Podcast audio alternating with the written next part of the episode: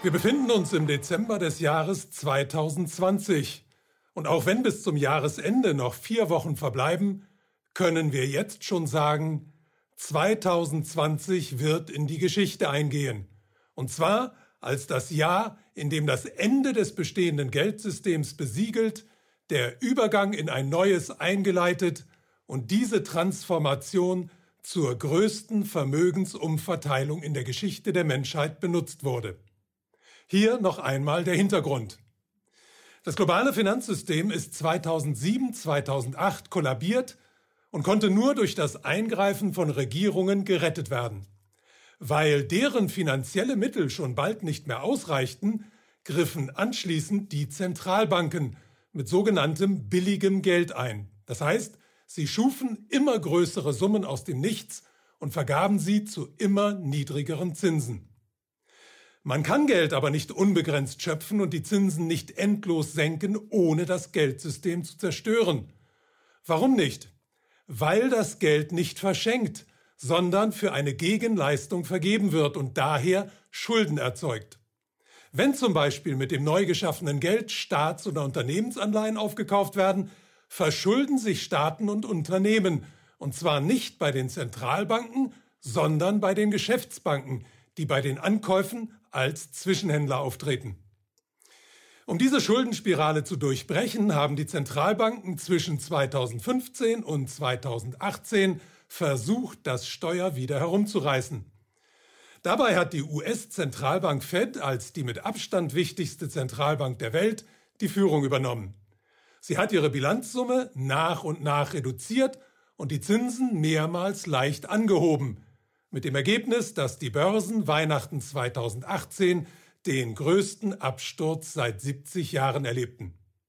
Seitdem steht unzweideutig fest, das bestehende System kann und wird in seiner bisherigen Form nicht überleben. Diese Erkenntnis hat allerdings verheerende Folgen gehabt. Diejenigen, die das System kontrollieren, haben nämlich ganz offensichtlich beschlossen, es bis zu seinem vollständigen Zusammenbruch nach allen Regeln der Kunst zu plündern und anschließend ein neues System zu installieren, das ihnen noch mehr Macht verleiht und noch mehr Kontrolle als bisher ermöglicht. Sehen wir uns an, was sie zu diesem Zweck bisher getan haben. Als im September 2019 der US-Repo-Markt, an dem sich die Wall Street-Banken über Nacht Geld leihen, zusammenbrach und mehrere Großbanken und Hedgefonds das System durch einen Dominoeffekt mit in den Abgrund zu reißen drohten, hat die Fed sie zehn Monate lang mit Hunderten von Milliarden Dollar über Wasser gehalten, ohne der Öffentlichkeit die Namen der Geldempfänger zu enthüllen. Im ersten Quartal 2020 hat dann die Rezession, die sich bereits im Jahr zuvor angedeutet hatte, mit voller Wucht durchgesetzt. Während man früher alles getan hätte, um die Wirtschaft wieder anzukurbeln, tat man diesmal genau das Gegenteil. Man brachte sie durch einen Lockdown zum Stillstand, unter dem Vorwand, eine Pandemie eindämmen zu wollen. Das hat zwar, wie wir alle wissen, nicht geklappt, aber dafür den höchst willkommenen Grund für eine Rettungsaktion geliefert, die alles, was wir bisher gesehen haben, in den Schatten stellt. Die Eingriffe am Repo-Markt und die Rettungsaktion nach dem Lockdown waren nicht mehr und nicht weniger als die größte Geldschwemme und damit der Auslöser für die größte Schuldenlawine aller Zeiten. Die Fed hat zwischen September 2019 und Oktober 2020 insgesamt mehr als 9 Billionen Dollar ins System gepumpt. Die USA haben allein im Juni 2020, also innerhalb von nur 30 Tagen, mehr Schulden aufgenommen als in den ersten 200 Jahren ihrer Geschichte. Und noch ein Rekord, der einem die Sprache verschlägt. Rund 22 Prozent aller heute weltweit zirkulierenden Dollar sind seit Januar 2020, also in den letzten elf Monaten, erzeugt worden. Da das künstlich geschaffene Geld, wie frühere Rettungspakete auch, nicht etwa zur Ankurbelung der Realwirtschaft eingesetzt wurde, sondern erneut fast ausschließlich in die Spekulation geflossen ist, haben wir es aktuell mit einer historisch einmaligen Situation zu tun. Wir haben die schlimmste Rezession der Neuzeit, die den arbeitenden Menschen riesige Einkommensverluste eingebracht hat und gleichzeitig historische Rekordstände an den Finanzmärkten, die den Wohlhabenden eine nie dagewesene Vermögenszunahme beschert haben. Damit hat die Plünderung des Finanzsystems nicht nur die höchste soziale Ungleichheit aller Zeiten erzeugt, sondern vor allem einen Zustand herbeigeführt, der auf Dauer nicht zu halten ist. Und genau deshalb arbeiten die Verantwortlichen bereits an einem Plan für die Zeit danach.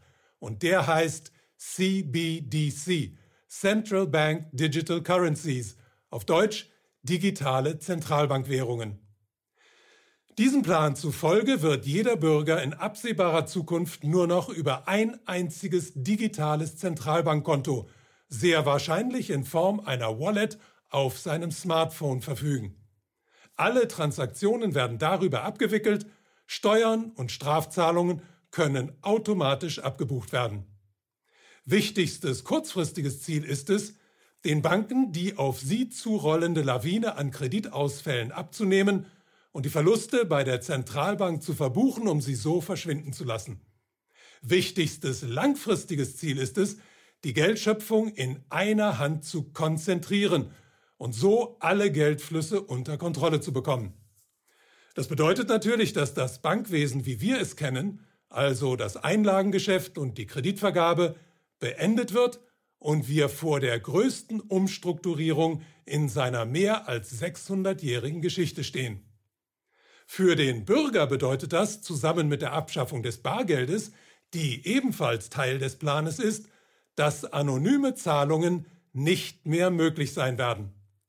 Die ultimative Kontrolle über alle Zahlungsvorgänge aber werden nicht nur die Zentralbanken haben, sondern auch die Digitalkonzerne, die ja die Technologie für die neue Währung liefern.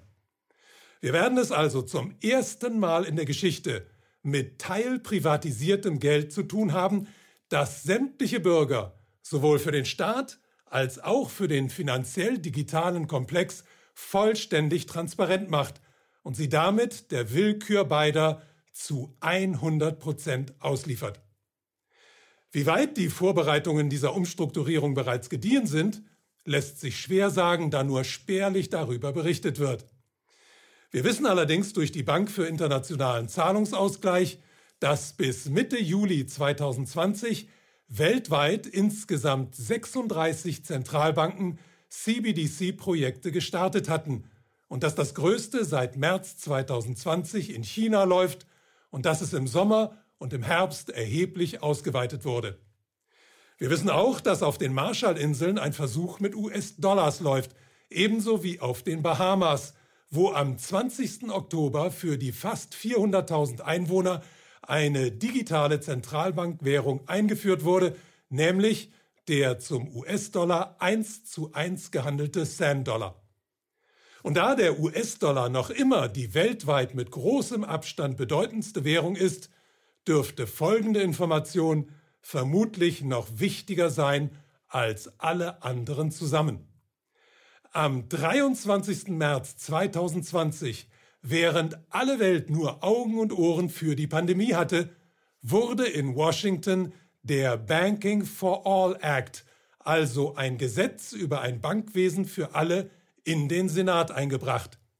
Es sieht vor, jedem US-Bürger ab dem 1. Januar 2021 ein digitales Zentralbankkonto zur Verfügung zu stellen. Die Anhörung fand am 30. Juni statt. Das Gesetz muss nur noch verabschiedet werden.